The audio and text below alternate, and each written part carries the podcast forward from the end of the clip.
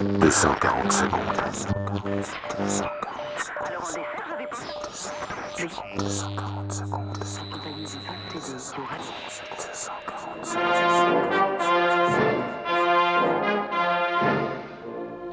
Je déclare ouverte l'exposition universelle de Bruxelles 1958.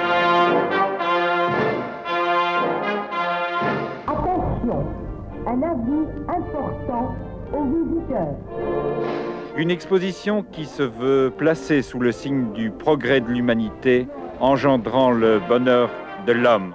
Et dans les années 50, pendant la préparation de l'exposition universelle, le visage de la ville a définitivement basculé. Et c'est alors qu'a commencé la mégalomanie de ce qu'on appelle parfois la bruxellisation. Allons, Bruxelles, lève-toi. Deviens la capitale du monde et que Paris, pour toi, ne soit qu'une ville de province.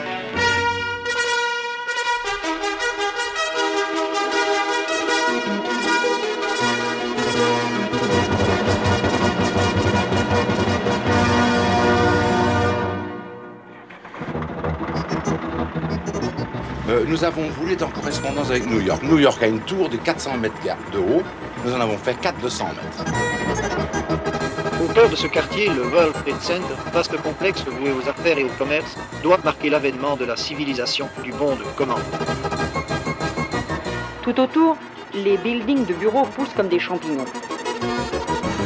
Certains murs d'enceinte de Bruxelles subsistent encore et comme on ne pouvait pas les détruire, on les a enfermés entre des buildings. C'est tout un quartier de vieux hôtels du 19e siècle qui disparaît avec la construction du complexe Berlaymont rue de la Loi.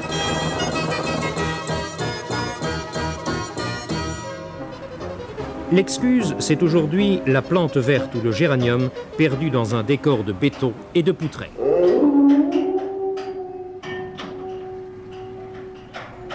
C'est le béton qui nous rend marteau, les terrains vagues, cet univers déshumanisé qui nous entoure, la cité monstrueuse et son, son Aujourd'hui, on nous enlève tout, tout ce qui nous était le plus cher. C'était tout ce qu'on avait. À deux pas du prestige des institutions, par exemple, c'est le vertige de l'abandon.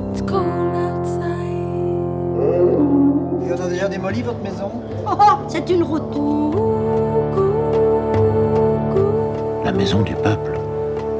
Un chef-d'œuvre de l'art nouveau, pulvérisé par la spéculation, la bêtise et la violence. Nous étions des tout petits et on a voulu à tout prix devenir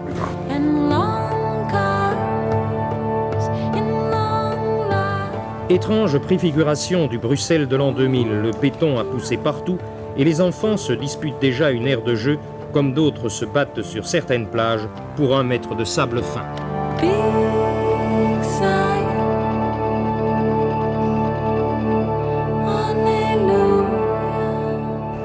C'est un, c'est un climat qu'on, qu'on, qu'on ressent. C'est effrayant.